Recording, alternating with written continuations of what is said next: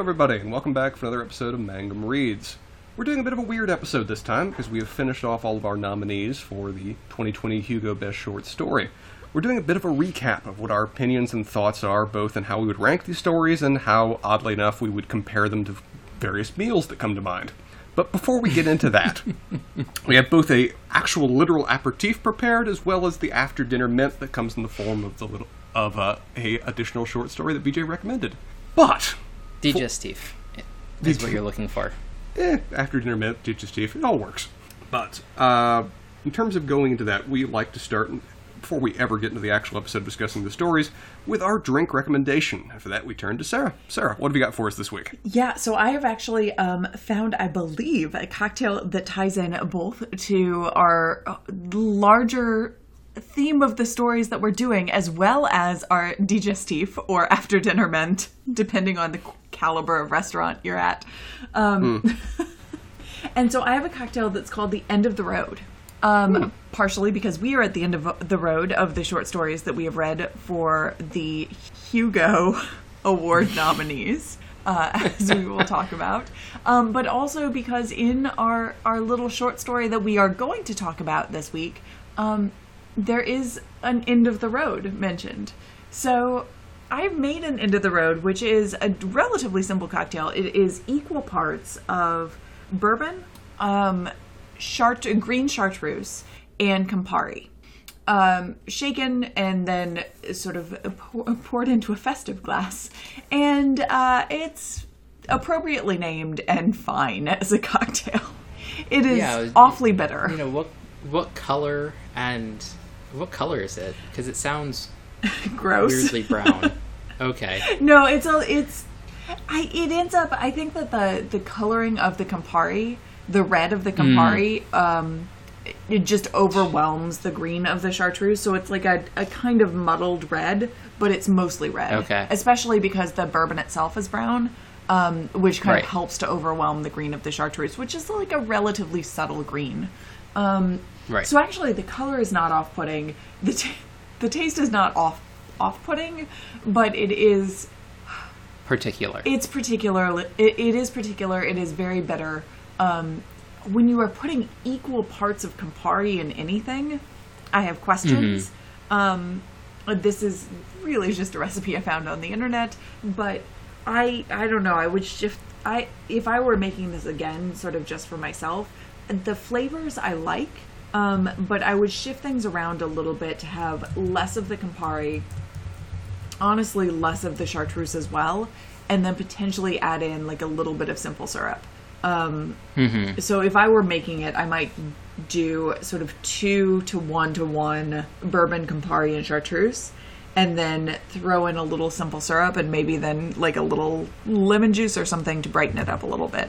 Um, but it's fine which is maybe how we're going to talk about the stories that we read I'm sure we'll have a variety of a variety of views to come. Maybe a few drink comparisons too, depending on how everybody wants to describe these various stories. yeah. But That'll be fun. Yep. in terms of how we want to go through this, uh, if we're going to assign, you know, rankings to each of these stories, just last second comments and also comparisons between stories and meals or drinks based on our thoughts, do we want to s- pick a story and then express all our thoughts about that and just go through them? Yeah. So so let's go um, in a list. Um, We want to go in reading order? Uh, yeah, let, let's do that. Um, but the other thing that I wanted to mention to you, Sarah, is if you're ever in San Diego, there is a uh, cured meats and Negroni warehouse that is a place, and I think you would Excuse be entertained by it.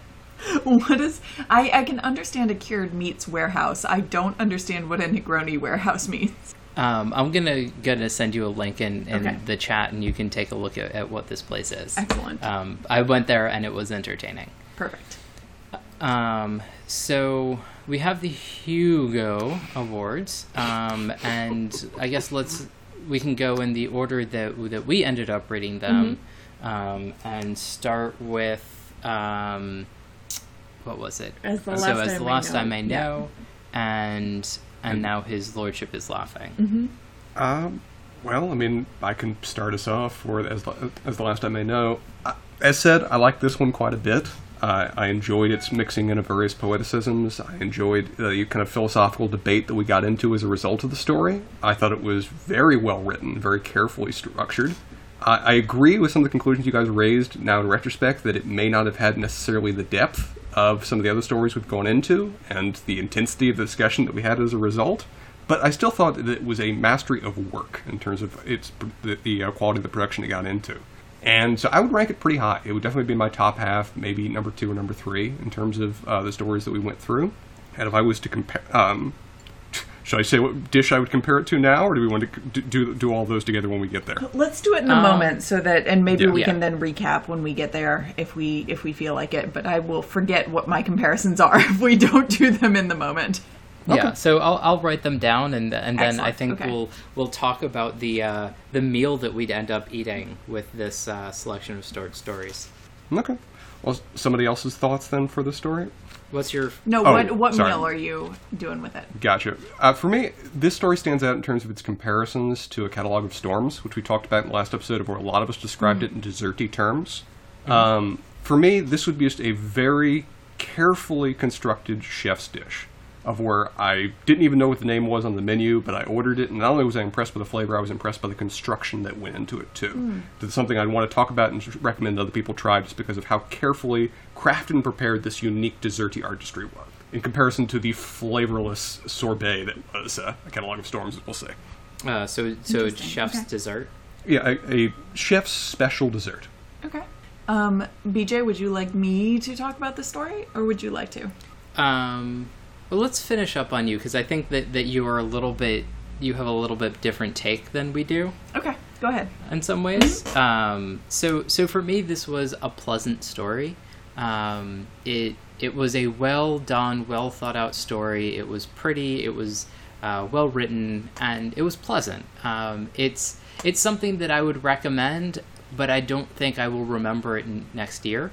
Um, and um, I'll I'll go along with Spencer, and I'll say to me this is a um, a fruit chart you know it was it's pleasant it has some variety but and it ranks as something that i like but not not something that i would go back to um, very quickly Yeah, and I would say um, I still maintain that this is probably actually of the stories, maybe the one.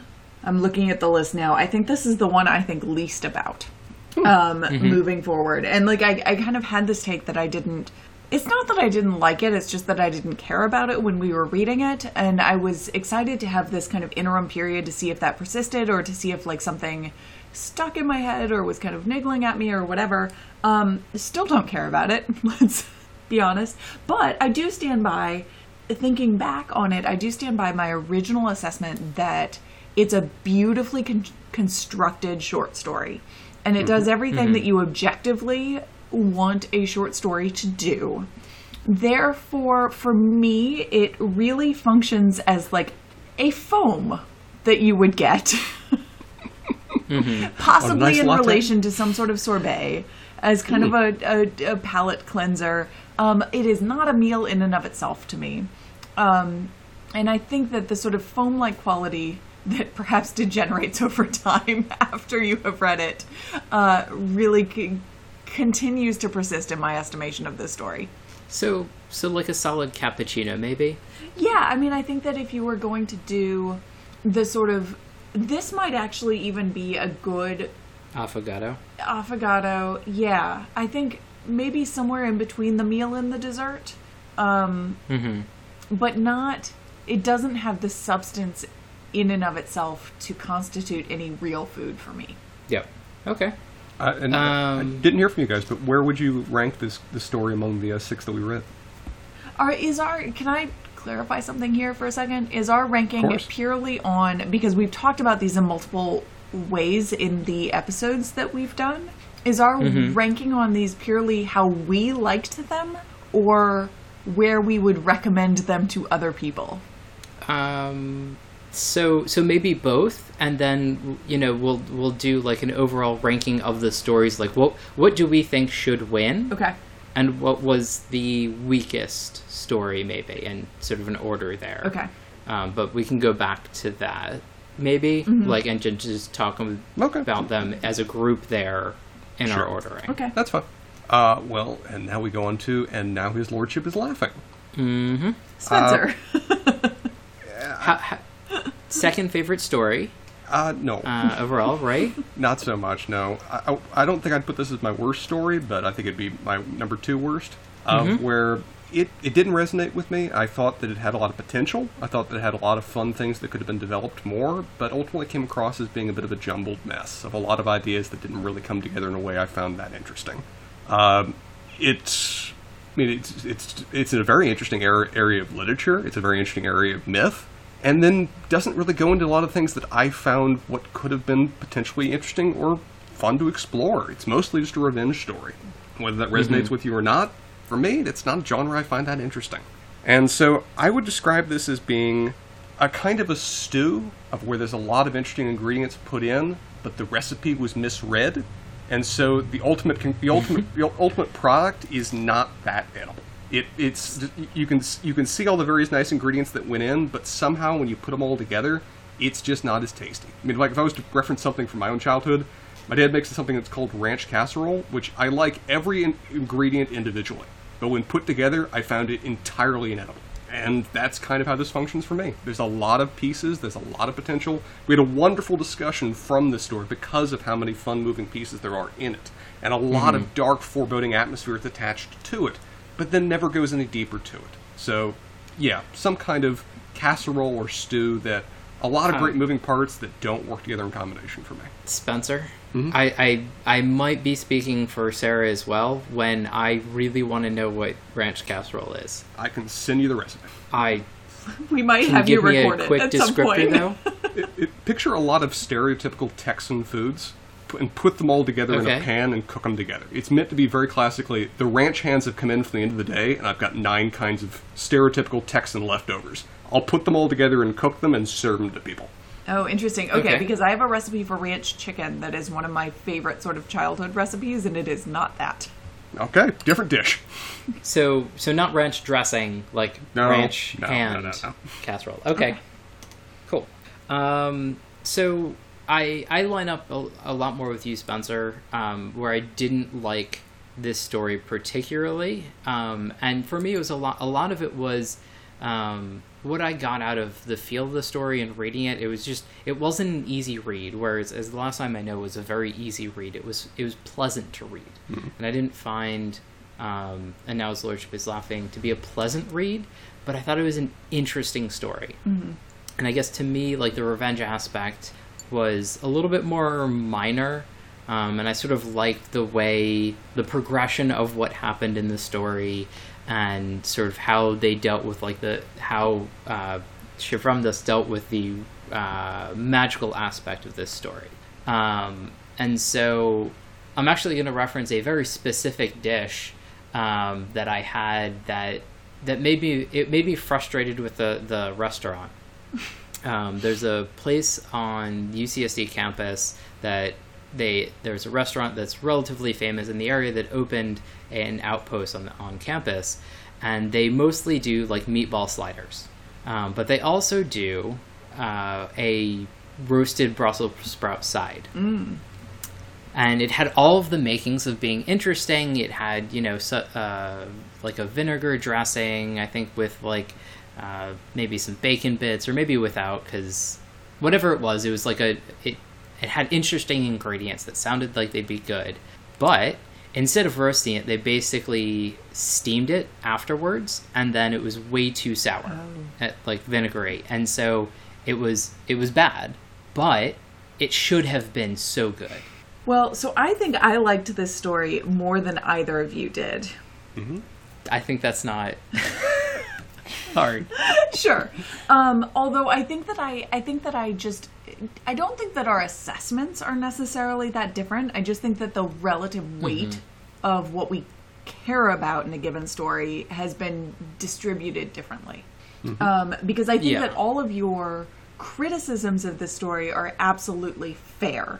Um, and this is this story particularly, Spencer, is why I asked you, all of us the question of when we come down to a final assessment, what are we actually ranking?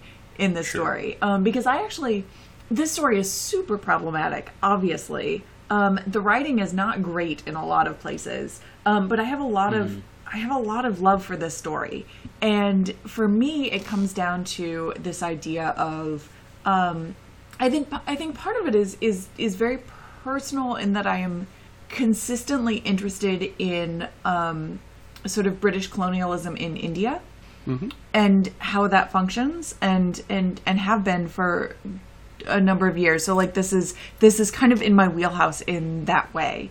Um, but what I particularly appreciated about it, even though I think that it could have been executed better, I love the idea of a kind of personal story of struggle and magical overcoming overcoming in the face of a colonial system of oppression against what I think is actually a very well described background of the systemic violence of that system. Mm-hmm. And so I think that actually the the difficulties for me in this story come in the personal description of or, or the description of a sort of individual act in face of that system. But what I love and do think is really effective, although we disagreed, I think, about this, Spencer, on the episode we did on this story. Um, I loved the background that this author was giving um, and the kind of subtle background of what was going on in the colonial system in the in the region in the sort of Indian state um, around the personal story of this narrative. So for for me, I, it's hard to judge if it's a successful story or not because like I, I just enjoyed part parts of it. So in terms of in terms of food, like I think of this story as the accompanying bread that has not had the correct amount of yeast put into it. Weird. BJ, please write all these down. It's going to be a fascinating meal we have for each of these stories when we're done. because I actually like I think that the story itself, the story strikes me as sort of a staple of what I want out of stories. Mm-hmm. It's just not done correctly. It, it, it, it's an interesting point you make there because upon rereading, my view of the parts of this story has gotten better than the first time I read it. Oh, interesting. I think the things that put me off, and put, it put me off originally a lot, and I still don't like it, but it confirms with it, is that if this had been one or the other, I would have liked it better. Hmm. If this had been an analysis of the era and the historical perspective and going into that, it was a very interesting era and a perspective that's not talked about as much until recent years. Of that era of history and that location, that would have been great. That is a that is an interesting era to talk about. If it had been going into the um, Hindu mythology and connecting with the, spir- the spirituality with respect to that in greater detail, that would have been great. But they don't mix that well. They come across as being very separate and not well connected, particularly the mythological aspect to me, which is just kind of stuck at the end with either of it's almost like it's depending you re- relying on you having enough of a background to be committed to it and understand that it's a constant connecting thread because it's not really developed until that moment where it suddenly becomes magical Yeah, and I wonder because like there is a world in which that disconnect is part of the story or is the point of the story. Mm-hmm. Um, and I would I would be I think to your point, Spencer, I would be more generous in the reading if there weren't authors who had done that successfully. Sure. You know? Mm-hmm. Okay uh, well next in order i believe we go on to our 10 excerpts from an annotated uh, bibliography mm-hmm. uh, the cannibal women of Ratnabar island and blood is another word for hunger Yeah. Uh, yeah. So, two two of our probably most. This is probably our most polar episode. I want to say or pairing. uh, we def- I think it's definitely our longest episode. We had a lot to talk about when it came to these two Yeah, stories. did. Yep. Um, so so let's start with uh, blood is another word for hunger. okay. Um, Spencer. I feel like I liked the story better than you guys did. Uh, I was trying to make some efforts at defending the story, at least my perspective on it. We were going through it. Uh, Like we talked about in the episode, this story gave me a lot of beloved vibes. I liked that a lot. A, bit, a, a, a lot. That's a genre of literature I quite enjoyed, and it was a very unique perspective when I read it for the first time. In some ways, with respect to the revenge plot, I enjoy where this story starts more than I liked where the story starts for and now his lordship now his lordship is laughing, mm-hmm. and that it's going through the aftermath of revenge and what that perspective on it is, and how a person can cope with that sudden absence in their life. And that's not a genre or a focus I've read as much, and I found it interesting to go through and see how that was. I enjoy the analysis and unpacking of interpreting a lot of the absence that is the story because there is a lot that there's not a lot happening, and there's a lot of moments where it almost seems intentionally something isn't happening. And what is happening often doesn't seem to either make sense or be that relevant for what the story seems to actually want to talk about or focus on. And I don't think that's very well implemented. I don't think it ultimately comes across as being that successful, but a lot of those points and focus of what I think the, re- the writer is wanting to talk about, I find very interesting and fascinating, and resonated me with quite a bit just purely from my own background of things I like, or my own memories of other things I enjoyed that did it better. And so, if I was to describe this like a dish, it would be someone else making one of my favorite childhood recipes is, is, is a category of something. Like if someone else was doing a spin on, to reference a dish, uh, my dad's uh, chicken carbonara, something like that. A dish I've always enjoyed in childhood, one that immediately brings a smile to my face, one that I, can instantly talk to my parents about, about various aspects of it because how familiar with it I am and how much I enjoyed it. And then someone else does a different spin on it that isn't is both different and not as good. Where I've got the touches of that nostalgic appreciation and resonating with key aspects of a favorite dish, but it's not as well implemented. And so it makes for a weird feeling in my mind of potential and harkening back without necessarily with a full accomplishment in its own regard. So, this is a pasta dish, yes? Uh, it's a mostly for him. It's a mostly a, sav- a savory chicken dish with on, on either pasta or rice, but it can be done a different way. I I really want to eat in your dad's kitchen for a while. Uh, sometime after a vaccine comes around, you're free to do so. He confuses me. but it, it- for a lot of these, I'm more feeling a general category. But uh, it, for me, it's um, just imagine a nostalgic dish that you've loved from childhood, or something that's clearly resonated with you from family, and then have somebody else not exactly butcher it, but not do it the way it should be. Um, okay, so for me, this story had aspects that were interesting, and then I got tired of reading it, and it was so long. It just, it was, um, it, it reminds me of, um, I think I was walking home from a friend's house at some point in the summer when I was, you know, in like 10, 11, 12 or something like that. And I was in like jeans and, and something else, and it poured. And it was just a slog getting home.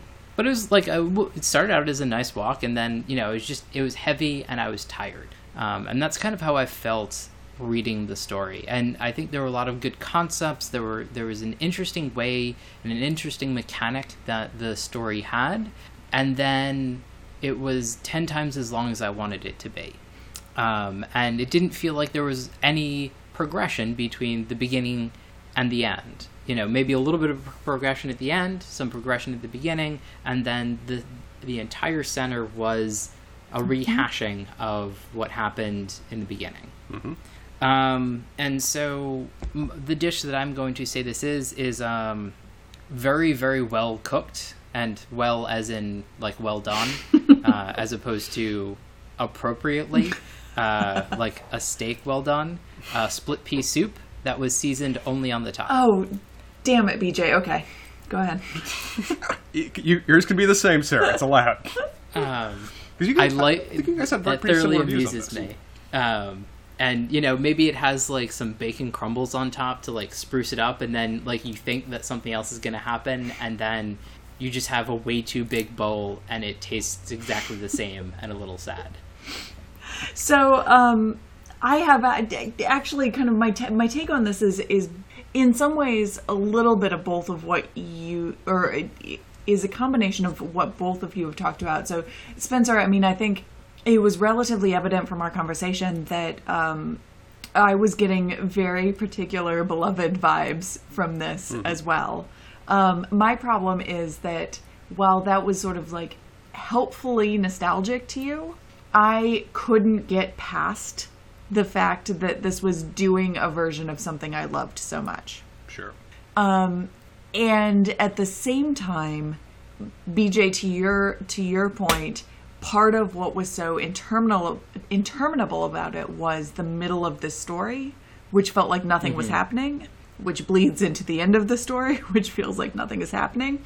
And so I was mad at you about your split pea soup um, because I was going to adopt uh, Terry, my husband Terry's perspective on soup, which I love soup. Like I, so I have to inhabit someone else's perspective around soup, which is that he can't stand it. But because, regardless of what type of soup you have, there you don't get different tastes or bites or sensations as go when you're going through soup. Um, Yeah. And while normally I find that comforting, in the context of this story, I find it annoying. And so to me, it's not quite a, a split pea soup consistency, but I will say it's maybe a sort of subpar minestrone, where you are Okay. perhaps excited about the first couple of bites.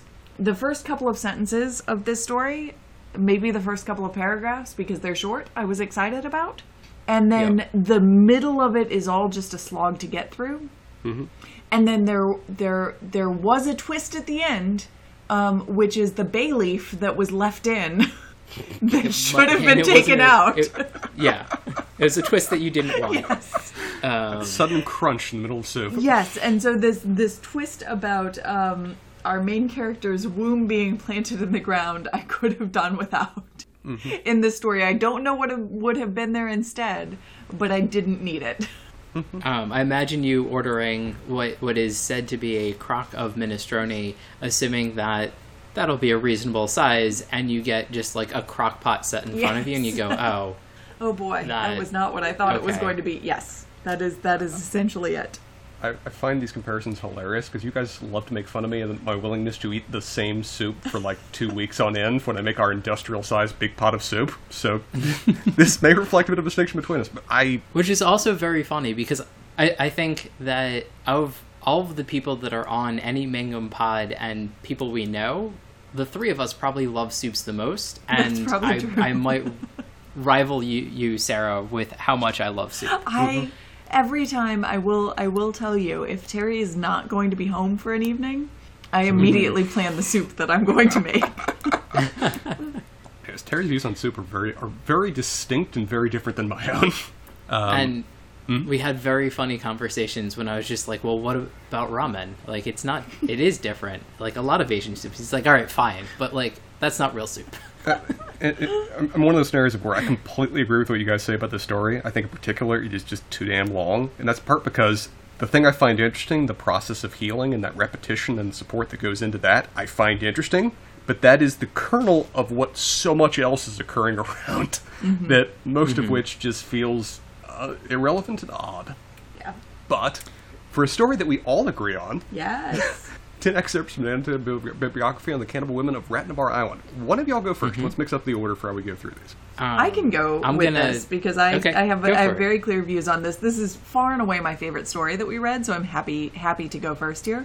Um, I love everything about this story as evidenced by the episode we did about it. So I'm not going to rehash all of that. I just think that it is beautifully constructed. It is happening in an in an interesting form and it is telling a consistent narrative on multiple different levels as far as the form goes. So I was thrilled with all of it. And so for me, as far as dishes goes, uh, this is a little bit apart from an actual meal itself, but this is a perfectly constructed tasting menu um, that I feel I am being led through an experience with.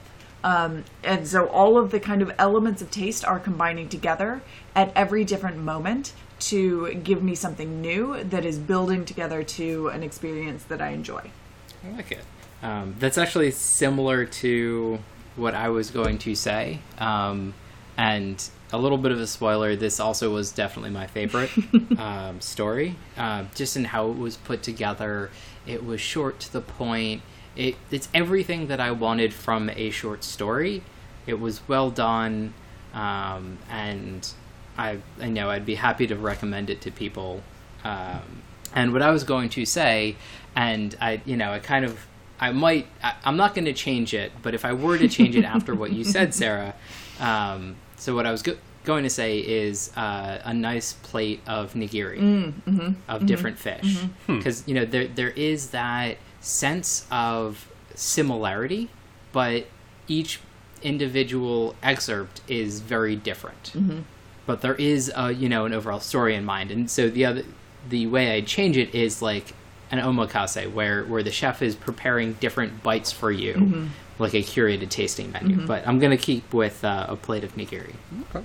And like we discussed in the episode, I don't think it's any surprise this was my favorite too. uh, it was so carefully crafted, and it was so much of a surprise to go through it. When I originally looked at it, I was kind of dreading reading this story because it's not in anything resembling a typical short story that I've read before.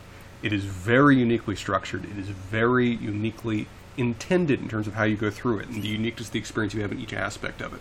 And just the more we went through it, the more we discussed it, every part of it was so carefully laid and had so much of a purpose and intent behind it. It resonates so well with various things that I'm connected with and various things that I have perspective on, and it comes across as just such a unique package to experience.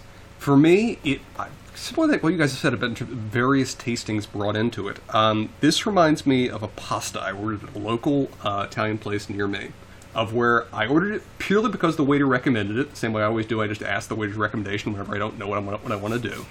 and it was the last thing on the menu I ever would have ordered. Of where it was a hand, it was a handmade stuffed pasta with apple and nuts in it, served with a savory sauce. And that's not what I think when I order Italian. That's, this isn't what I would think whenever a short story. But I now it is now my default dish whenever I go there, and I recommend it to everybody because it was such such a wonderful mix of flavors brought in between sweet and savory and everything else rolled into one piece in a way I never would have experienced before, other than somebody encouraged me to do it. Mm-hmm. And Interesting. That screams the story to me. All right. I, I we have very different experiences ordering in restaurants and, and getting information from waiters. I think the most common one, especially in Chinese places, that I get is, "Are you sure you want to order that?" um, all right, so on to our last two stories. Um, we have um, the list of storm, the catalog of storms, and "Do Not Look Back, My Lion." yes. Um, let's do a catalog of storms first because I have a feeling I know where this is going to go. um, I will start. Please. Um, this was to me was fine. I I I hope I don't remember it um, because of how mediocre it was. Um, it it just it seemed like there was a concept that the author had that might have been interesting if if they'd committed to to what it is. And so you know we talked about in our episode. You know, is this uh, are these storms actual storms or is it some sort of emotional upheaval? Um, is is somebody turning into a storm like some emotional thing that happens with them? Or do they literally turn into a storm? Like is this a, a high fantasy world? Um, and none of that was made clear.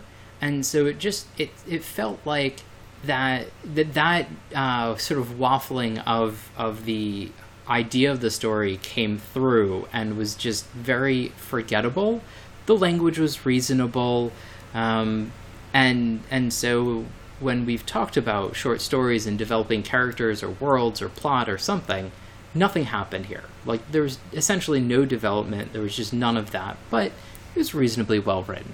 Um, and so to me, this is uh, like whipped potato that doesn't have enough butter or garlic or salt or anything like that, but it is like the perfect consistency. And so it's much more of a problem for what's not there. Well, so, Uh, Spencer. Oh, for me, uh, yeah, much the same, honestly. This is a story of where there are definitely parts of this I could have found fascinating, but they are minuscule compared to what actually is produced. The, the actual piece here is utterly unsuccessful to me. That I don't know what its point is, I don't know what purpose it's really going for, I think it's almost lost itself about what it actually wants to accomplish. And that's disappointing. It seems like there was an opportunity to artistry here. It seems like this story has a lot of the hallmarks that would be catnip for critics and catnip for, you know, this award, but it's just utterly un- unsuccessful in its execution. I mean, I liked the actual catalog of storms, the namesake of the entire story, and nothing else about how it, about what it does. It comes across as a bit of a jumbled mess, masquerading as artistry. So I previously described this in dessert terms, and I'll stick to it, where it's kind of like an artfully produced layer cake um, that has lots of various bells and whistles put alongside of it that has already fallen over by the time it's been delivered to my table. And that upon tasting it, as pretty as it looked, as much potential as it had when I was ordering on the menu, it's flavorless. All right. So I like to think I'm a pretty savvy reader in the world. I have a, a couple of degrees that might suggest this, although those are not really indicative of anything. Um, I didn't understand the story at all. Hey, I'm not alone.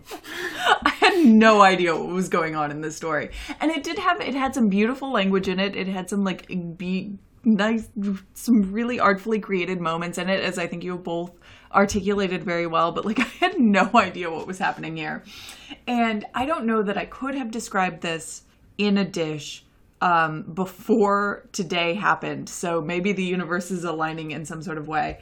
Uh, but uh, Terry ordered food today from uh, Merritt's Grill, which is a a well known and well respected um, kind of deli sandwich shop in Chapel Hill, like very much known for its bacon, lettuce, and tomato sandwiches. Uh, blah blah blah. But he ordered a couple of sandwiches to come in because we are in quarantine times, and you must order food to come in. And uh, one of the sandwiches that he ordered was supposed to be a bacon, egg, and cheese sandwich, and um, there was only bacon on it and there was mayonnaise that was not described in the in the sandwich blurb on the website or on the menu. And uh, it was really quite baffling to why you would have th- three servings of bacon on a sandwich with nothing else except for mayonnaise. And this is how i felt about this story.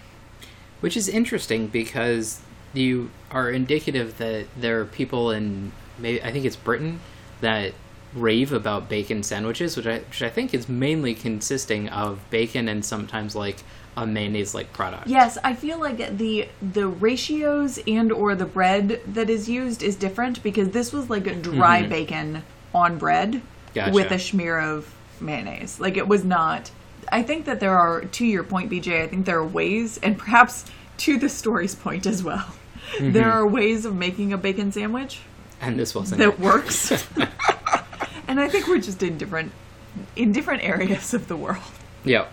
but this was baffling to me. I did not, I, I do not feel bad about admitting that I have no idea what was going on in this story. I, I, I was so reassured when we talked about that both then and now that I was not alone in just being utterly confused what the point was. I still don't know, Yep. and I'm not sure I care. Yeah. The bacon sandwich was thrown away. Uh, Oh. Well, First- mostly Uh, because we didn't know Terry didn't know that there was mayonnaise on it, and so it sat out on the counter for six hours. Oof. Yeah, that makes sense. So it was thrown away. I feel like it's Ah. almost, it's almost the wor- biggest indictment you can ever have of a story like this is that I just don't care. That, that, that seems to be the most strong challenge to what the story's probably going for. yeah. Yeah. Um, What? so we have one story left, right? We do. Uh, sort of. So, so we'll, I will get to that. One more nominee. um, one more Hugo Award nominee, um, which is uh, "Do Not Look Back, My Lion." Um, and uh, when we talked about this, and uh, it was one of the most straightforward stories I think that we have that is sort of very common. Um, it was done fairly well, and it had some twists that that uh, that were a little bit interesting. And so I, I actually quite enjoyed this story. Um, I like the story that it told. I, you know, I like the character progression, um, and I would probably recommend it to other people. Um, there was, uh, again, you know, as we talked about it, there was a little less exploration of the world than I felt was necessary for the the details that were peppered in.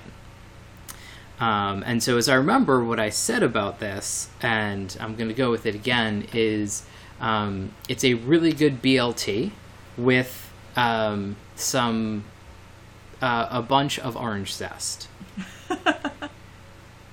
and so, it may or may not go. It doesn't really add anything. It's just different, and not in a way that makes it stand out particularly, and more of a way that is just like, okay, well, that's a thing. How about you, sir? Um, so for me, I, I actually, I really enjoyed this story. There were things I think that came out in our discussion of it that, like, you know, were not, uh, not necessarily choices I would have made, or or things that I think were perhaps a little token. Um, but I actually, I really, really liked reading this story. Mm-hmm. Mm-hmm. And I think for me, if I were going to assign a, a kind of dish to it, this is a just like a solid main course for me. Um, and you could you could assign that any particular sort of food stuff that you wanted. Um, Mm-hmm. But for any given meal, if you were doing a multi-course meal, like for me, in the selection of stories that we have been given, this is kind of a, a just okay. What counts as the main course? I'm gonna d- kind of decide it for you then. Okay. I'm gonna say that it that it's a a grouper Okay. with a weird remoulade. Oh, that's probably true. And like maybe you actually don't want a dairy-based remoulade with a grouper, but it's there. um, yeah, I d- perfectly fair. Happy to take that on. Um, but no, it's just a good like. And this this is a mixed metaphor now, BJ. Thank you, but it's a good meat and potatoes story. Yeah. Yeah, I, Spencer. I, I very much agree with that. Where it it is very well structured. It's it's effectively written, and it kind of serves as a bit of a standout among the rest of these stories in the sense that it is the most straightforward narrative. I feel of pretty much the ones that we've read. It is a it feels like a weird nominee in the sense that there's not much that really stands out about it. I mean, we talked about some of the aspects with respect to gender that make it distinct and unique, and maybe it's part of the reason that it was nominated. But otherwise, it just comes across as this feels like an addition to a nice compilation of short stories. Uh, it's very classically fantasy tropey. It's got some interesting enough spins on them. It was very pleasant to read. I quite I quite enjoyed it both in terms of reading it and talking about it. And I would probably rec. It, it's one of those things where it's almost hard to recommend, not because it's not successful, but because it's not much to stand out about it. Mm-hmm. It is perfectly good. It is perfectly solid, and that's that's a successful thing when it comes to a short story. That is hard enough to do. It just mm-hmm. doesn't necessarily have that additional flair to mar- make make it really you know rise above the rest necessarily. Even though it's better than a lot of those that have more flair. In Yeah. terms of a meal, I described this before, and I'm going to stick to that kind of the idea. It's like going into a the experience of this story as compared to its other you know nominees. It's like going into a really fine dining restaurant of where I'm not in the mood for any of that. I don't want any of the things that this chef is just advertising to anybody. I walk in, I sit down and say and look at the menu for a half second, toss it aside, and off menu order a burger. And very begrudgingly, the chef delivers me a burger, which is off menu. It has things not, on it that shouldn't. off menu, not prepared at all. Has various additions to justify the fact that he's the one making this. And then, in the end of it, you know what? That was a damn good burger, and I was in the mood for a damn good burger. It's odd in terms of the setting that it came in, but I wanted a burger. I got a burger, and that was a very good burger in a way that I did not expect that, that w- I would get from this particular medium. All right. Okay.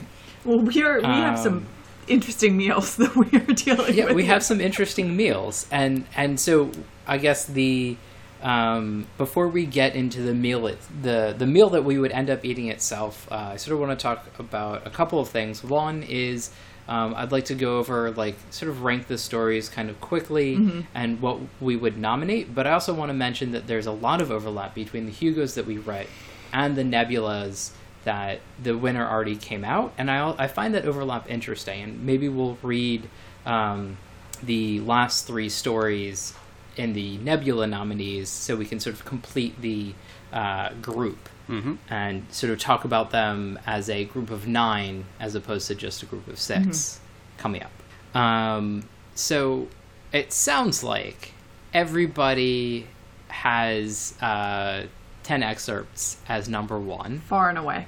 yeah, very much so. Bo- both for follow- quality and enjoyment, I would say. Mm-hmm. Um, followed by Do Not Look Back, My Lion. I think I would put that as number two for me if we're just going on a kind of enjoyment of reading scale. Hmm. Spencer? Yeah, very much for enjoyment. It would be number two. You know what? And just in terms of overall success, it would be competing for number two or number three for me. And just in mm-hmm. terms of, it's hard to write a short story, and this one does it. It- mm-hmm. there's there's there's no there's no real honest to god flaws here. I mean, the only thing I would say about flaws is some of the additions to make it unique. Even those aren't mm-hmm. bad. They're still interesting to talk about. Right. Um, and so for me, and I, I guess I'm a little surprised looking back because I probably when I when I first read them, I probably would have said as the last I may know was two, but like as we've talked about them and I read them again, as the last I may know for me is three. I would say for enjoyment, three, possibly structure, you'd be competing for number two, but yeah, on the whole, I think the overall enjoyment knocks it down to three. Sarah, Uh huh. What would be your Uh-huh. num- What would be your number three, what would be your number three? Um, or your number two if you want to do it different from enjoyment and quality? No, I actually, um, I, I, well, I don't know. I think I, I still would put, um, "Do Not Look Back, My Lion," just kind of generally number two. Um, I honestly, this middle bit gets difficult for me, but I actually, just from me and what I would like, not necessarily what I would recommend to other people, as we've endlessly delineated. Um, Yep. but I, I would probably put, and now his lordship is laughing, number three for me. Sure. okay. Um, Num- I'm so I'm curious how we're wrapping up the bottom three because these seem like we're going to disagree for quite a bit for some of these. Yes. and and I think that's interesting in like where we rank things because um, I think for four I would go with the now his lordship is laughing for sort of similar reasons that Sarah has it higher. Like I think it, there were interesting aspects to it. Um, the writing could have been easier, maybe a little shorter, stuff like that. Um, Spencer, Blood, blood is another word for hunger. Uh, okay, I it had an, it had enough successful parts to interest me more than the other two did. I think it there were aspects of it that succeeded with me more so than the others did. The, for these bottom three stories, I think ultimately they're unsuccessful short stories for various reasons. But I thought this one was closer to a success just because of how many parts worked, even if the overall picture didn't. yep, Sarah, Um, I think the next one I might put. Hmm. I think that I would do. Blood is another word for hunger next. okay, Um, I found it. I found that I didn't like it for a lot of reasons. Um, but I did appreciate some of the harkening back that it was doing. Um, yeah, and I thought that the the kind of language that it was using was good. Just the entire plot itself was unremarkable to me. Interesting. so, if I have it correct, you, you you would have Last As I May Know in the bottom two. I would, and that is only because like I actually remember blood is a w- another word for hunger more than I do as as um, as the last I may know, Gotcha. and I think that's a function of the language itself. Okay. Um, so for me, the last two in order is going to be Blood is Another Word for Hunger and a cal- Catalog of Storms. Um, mostly because I think there are parts of Blood is Another Word for Hunger where I got bored mm-hmm. and I felt like I was reading the same thing. Yes. And and a short story, that's just really problematic. Mm-hmm. But the most problematic is I have no idea what's going on. I don't care to read it again, and I not only have mostly forgotten it, I want to forget it in a catalog of storms.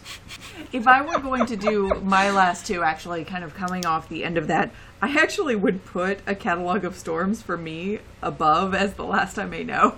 Oh, Interesting. And it's partially because, like, I feel like, and this is maybe, th- I think that this might be a failing in my reading and not in the stories themselves. I feel like there's something that I should be getting in a catalog of storms that I'm not. And this goes back, I think, that maybe Spencer to something you were saying, and I can't remember what story it was about, but like, I just, the more I think about it, the more I don't care about as the last I may know. and that's perfectly fair. That's the reason we're doing this is because for the sake of our differences, because we have them.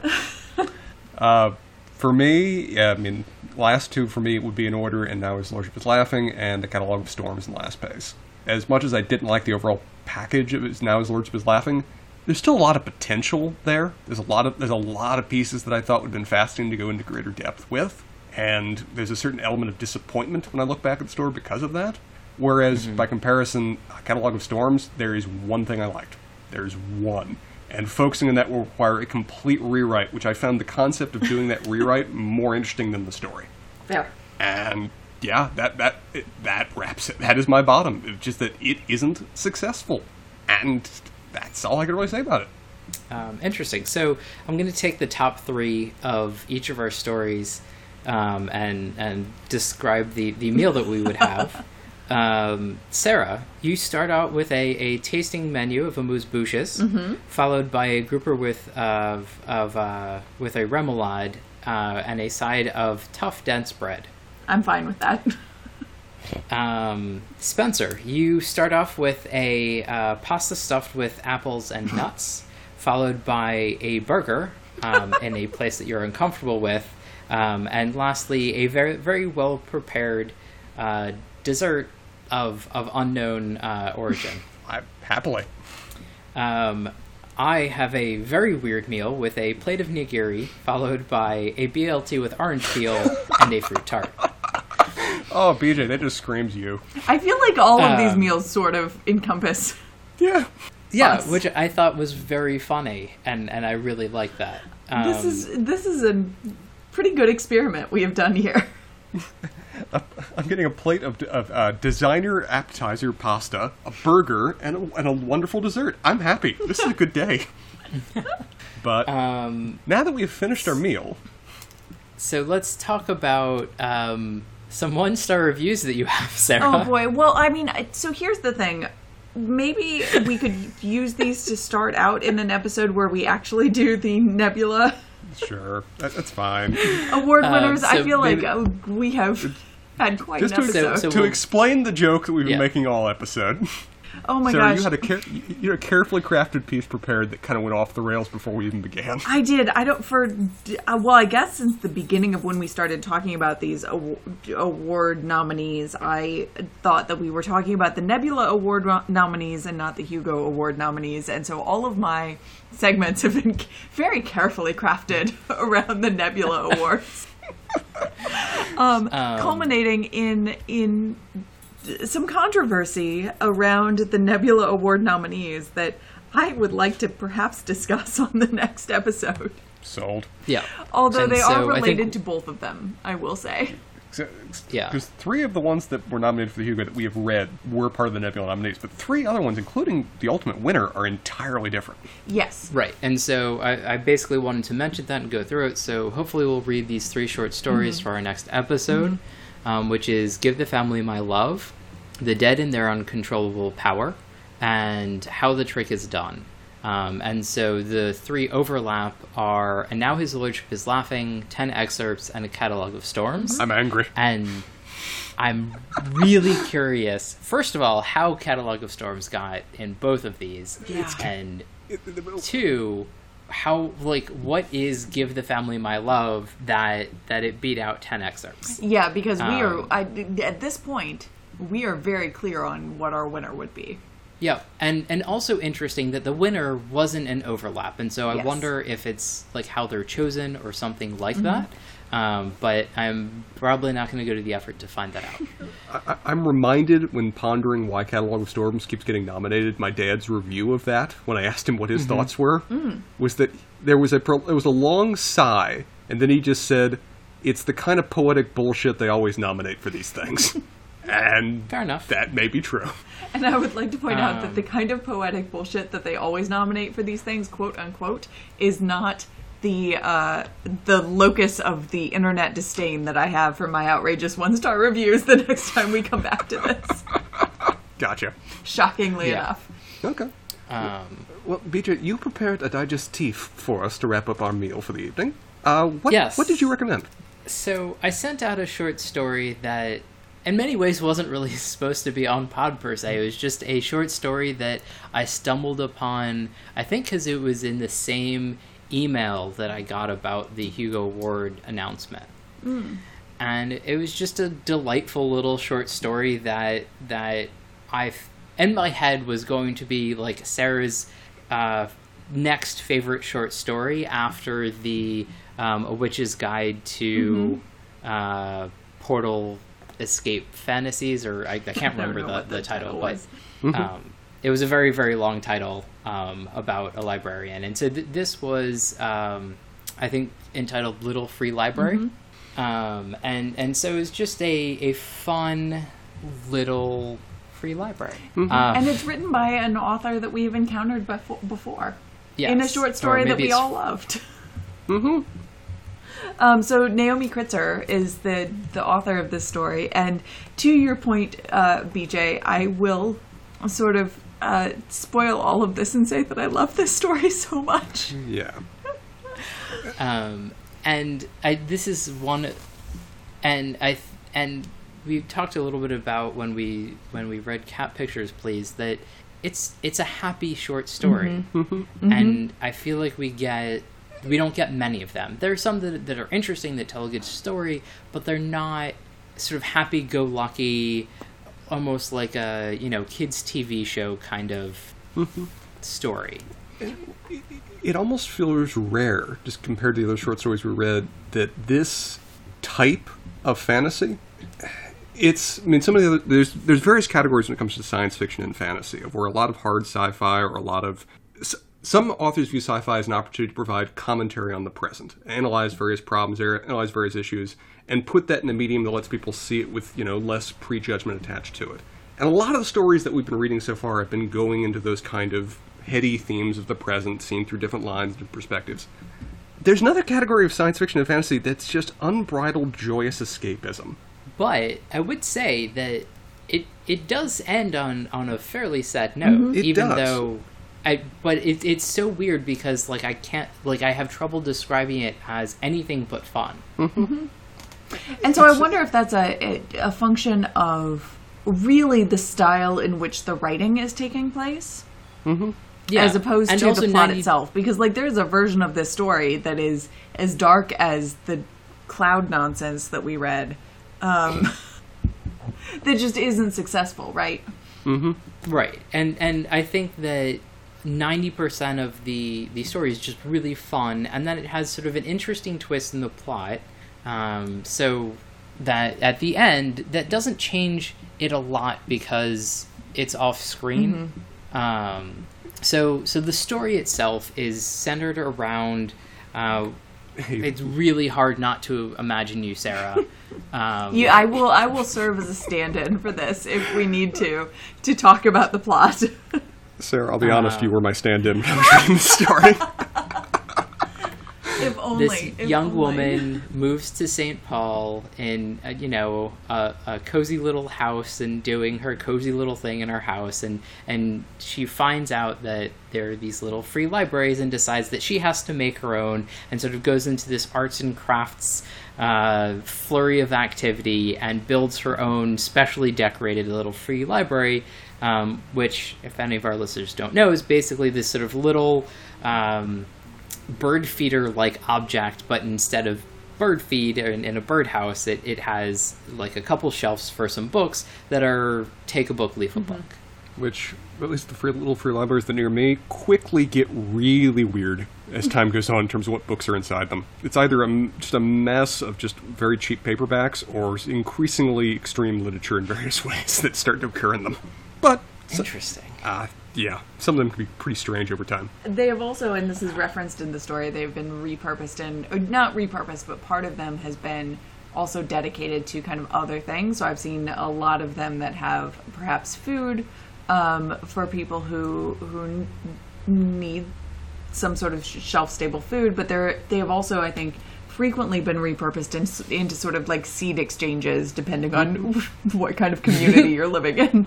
They're, they're a wonderful idea, a wonderful concept in terms of bringing community together in various fun ways. Yes. including, including in the story in ways clearly the creator of this little free ma- uh, little free library did not intend, Well, there are different communities being brought together.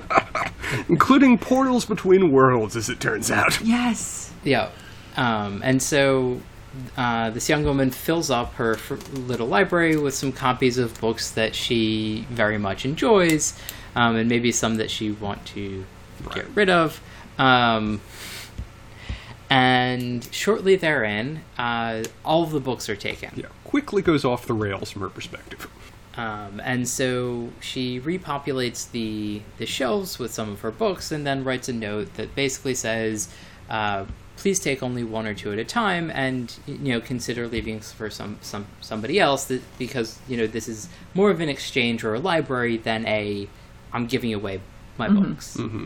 Which is clearly stint, tinged with a little bit of sarcastic frustration. That you know she had this great idea, she's new to this community, she wants to be able to connect with people in this way, in a way that's very personal to her, and she shares. And then week one, someone ruins it. Yeah. But she's, she's- she's very polite about it. Um, and, you know, she gets back in return. One book is taken, uh, which I don't, off the top of my head, remember exactly what the book was, but she gets a, a note in return, Pawn of Prophecy. as well as a GIF. Yep. A little uh, hand carved whistle. Uh, do, do either of you know the Pawn of Prophecy or the Queen of Sorcery? I don't know either of those books. No. Okay. I'm not familiar with those. they, they seem very sword and sandally kind of fantasy. Um, and so there seems to be this continued exchange of uh, little pieces of art for uh, fantasy books. Or sometimes even just pieces of what seem to be kind of the natural world, except a little off from what you might Yeah. expect. And I would like Yeah. to offer, as a rebuttal to every view that BJ has, that one of the things that's key to driving this relationship between these two unseen characters is the Lord of the Rings, the thing that brings us all together and makes the plot happen. Yes. Um, but I also want to mention the uh, blackbird feather. Mm-hmm. Um, if apparently, if you uh, shine like UV light on it, you get a very interesting reflected pattern. Oh, interesting. Right. You mean you, Ah. you can often see that with crows and grackles with just even different tinges of light. Their uh, feathers can appear very oddly multicolored when the, when, when the light strikes them oddly. Um, and then after a couple of these exchanges with uh, the initial uh, foray into the Lord of the Rings, there we there's a note that's given to the librarian, Mm-hmm. um, basically asking to to read about the sequel to to the Lord of the Rings because they they somehow got through it. Not only did they get through it, but it is clearly inspirational to them for where the story ultimately goes, in terms of little people fighting against an omnipresent evil dark force and somehow overcoming. This is what that that, that whatever it is, what we imagine this creature is on the other side of the world, desperately needed in that moment. Uh, yes, and so we have some more exchanges, and the, um, uh, Megan, Megan uh, decides to ask for um, art or things that, that they've created in in return for uh, the books that that she's curating for them. Um, and so there continues to be an exchange where she keeps getting things that, that are similar to our world, but a little bit different. In uh, maple leaf that has like spikes on it, um, and a coin that doesn't seem of our world. A, a, a nice heavy, you know, a small but but gold coin. Um, and then, And- uh, a, go ahead. And throughout all of this, she's increasingly unsuccessfully in her mind trying to justify that this is merely an eccentric neighbor. Yes. hmm That, sure, Nothing weird is going on. this is a leaf that no one has ever seen before and that my expert in botany friend cannot identify, but, you know, maybe that can still make sense. And sure, this is actually a gold coin that's worth several hundred dollars, but, you know, maybe a neighbor's just kind of, sh- an artistic neighbor's just kind of shy, and this is their way of introducing themselves and saying hello. Which she increasingly realizes none of this actually makes any sense, but she's committed to find out what more is going to come. Especially as we get to kind of the next actual note that happens. Yep. So she leaves a book called Defending Your Castle, um, which she didn't really go through and read, but it talks about castle defenses. And um, This one resonates well. yes. Very and so we get a grateful note. interlocutor. yes. Um, you know, I, I really appreciate it. You know, I believed our cause to be lost, and I believe that, that um, there wouldn't be an opportunity to revenge what was done to my family, but I've been gifted a way forward. Please, you know, I will I will pay you gold for, for these books. Mm-hmm.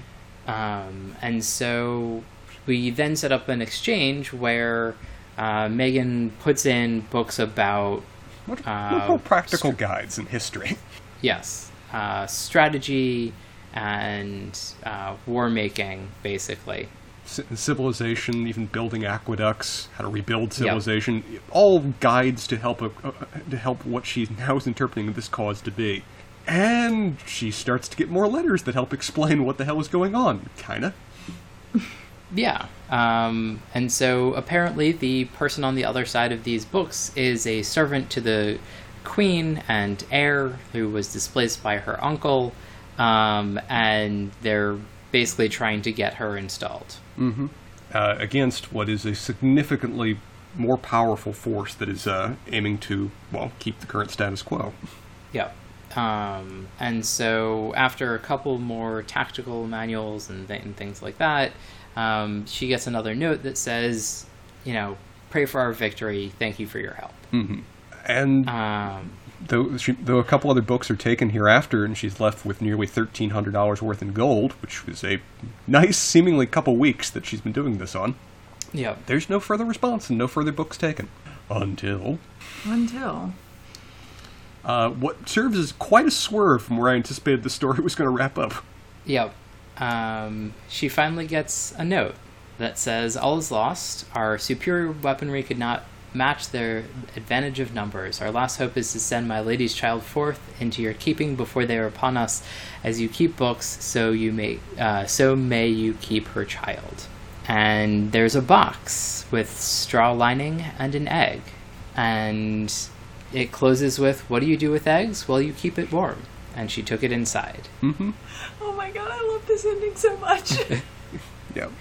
Now, I, I, I'm got to ask you guys. We all loved this story. It was an absolute pleasure. Can you put it to Yep. words why? Yes. BJ.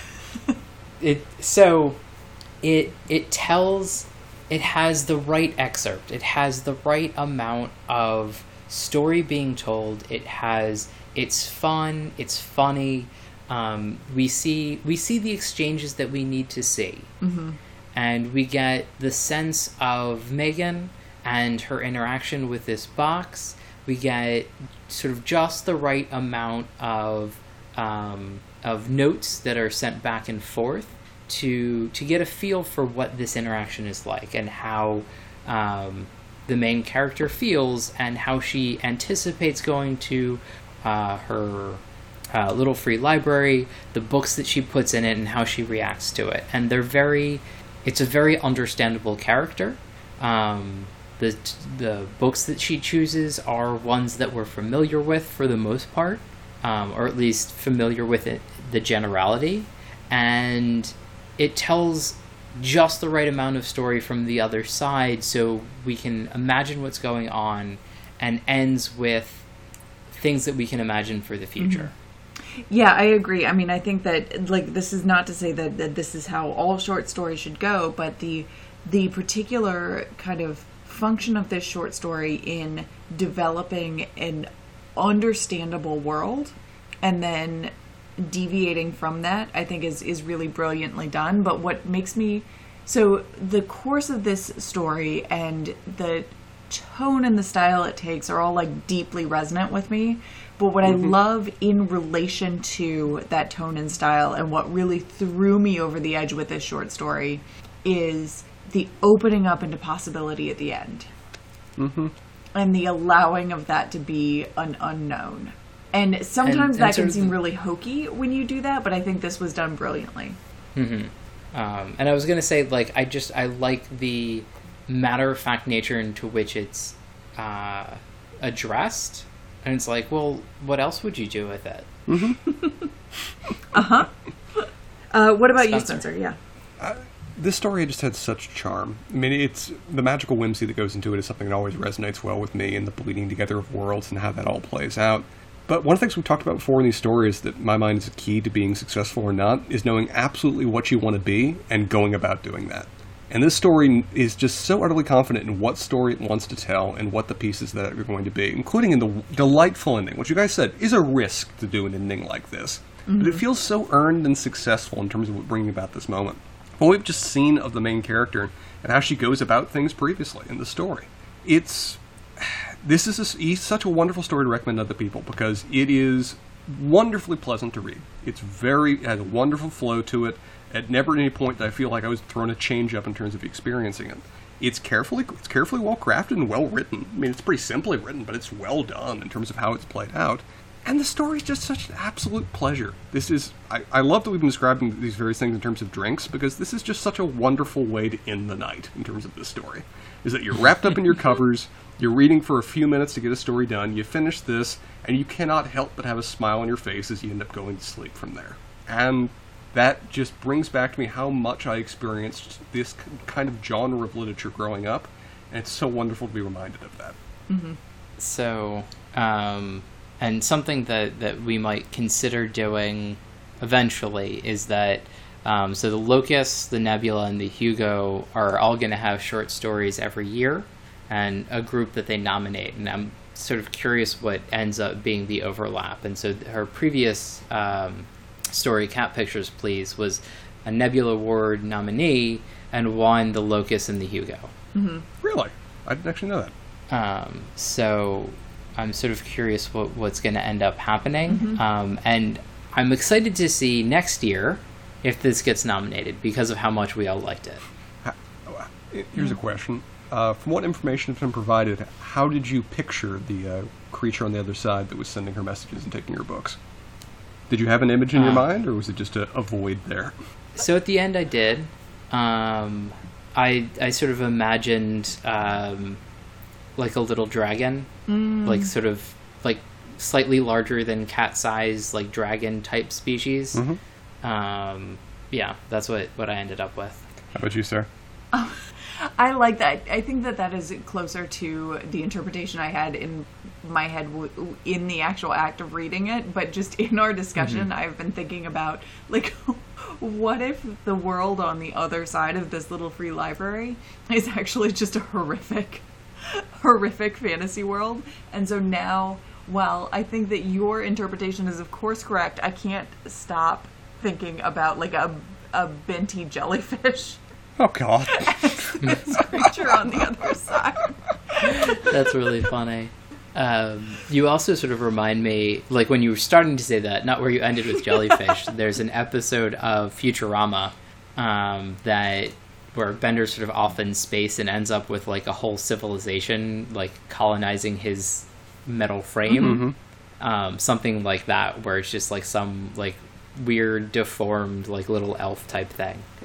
Um, but Spencer, it's it's fair to note that what little glimpse we get into that world is not good. It it is No. it, it, it is a dark world that ends in tragedy for whatever you know insight we have into it. The the the person that she's sharing this uh, communication with.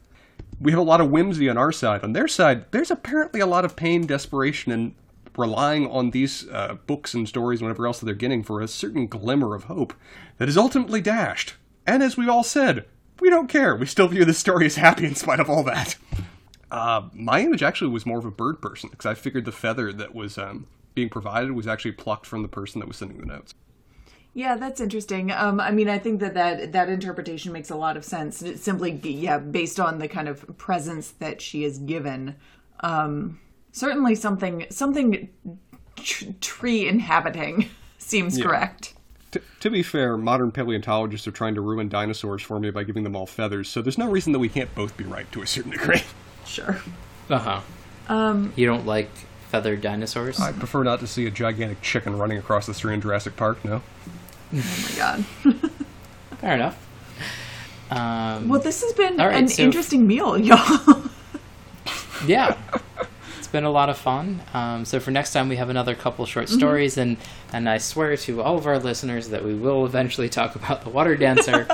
um, and um, I've been reading it. I've really enjoyed it so far, um, and I look forward to both discussing the short stories. Um, so we have How the Trick is Done, Give the Family My Love, and The Dead and Their Uncontrollable Power. Um, and talking about all of those and maybe just sort of like the entire sense of the short stories that we have. Um, and maybe after we're done with uh, Water Dancer, we can look at the um, uh, the last group, which might be um, the Locusts, and see general overlap, and then talk about like all of the short stories. But we'll see where we we end up. Um, but um, if you have any questions, comments, or suggestions for stuff that, that we should read, things that we should discuss, or anything like that, you can go to mangumtalks.com, uh, click on the upper right hand side, and contact us, and we read all those notes and suggestions and everything else. Um, we have our very own uh, Mangum Reads Facebook page. Um, and I assume you get there by like facebook.com slash Mangum Reads, but I don't actually know how that works. This is really Um, helpful information you're putting out in the world, BJ. But if you search for Mangum Reads, it should pop up with all um, all of our released content, um, with all of the stories that we read from Mangum Reads, as well as our Pottercast within a podcast, Pottering Around, and the uh, Pottering Around sub-related stuff in our YouTube channel. Um, so, so yeah, it's been fun as always, guys. Yep, till next time. Bye, y'all.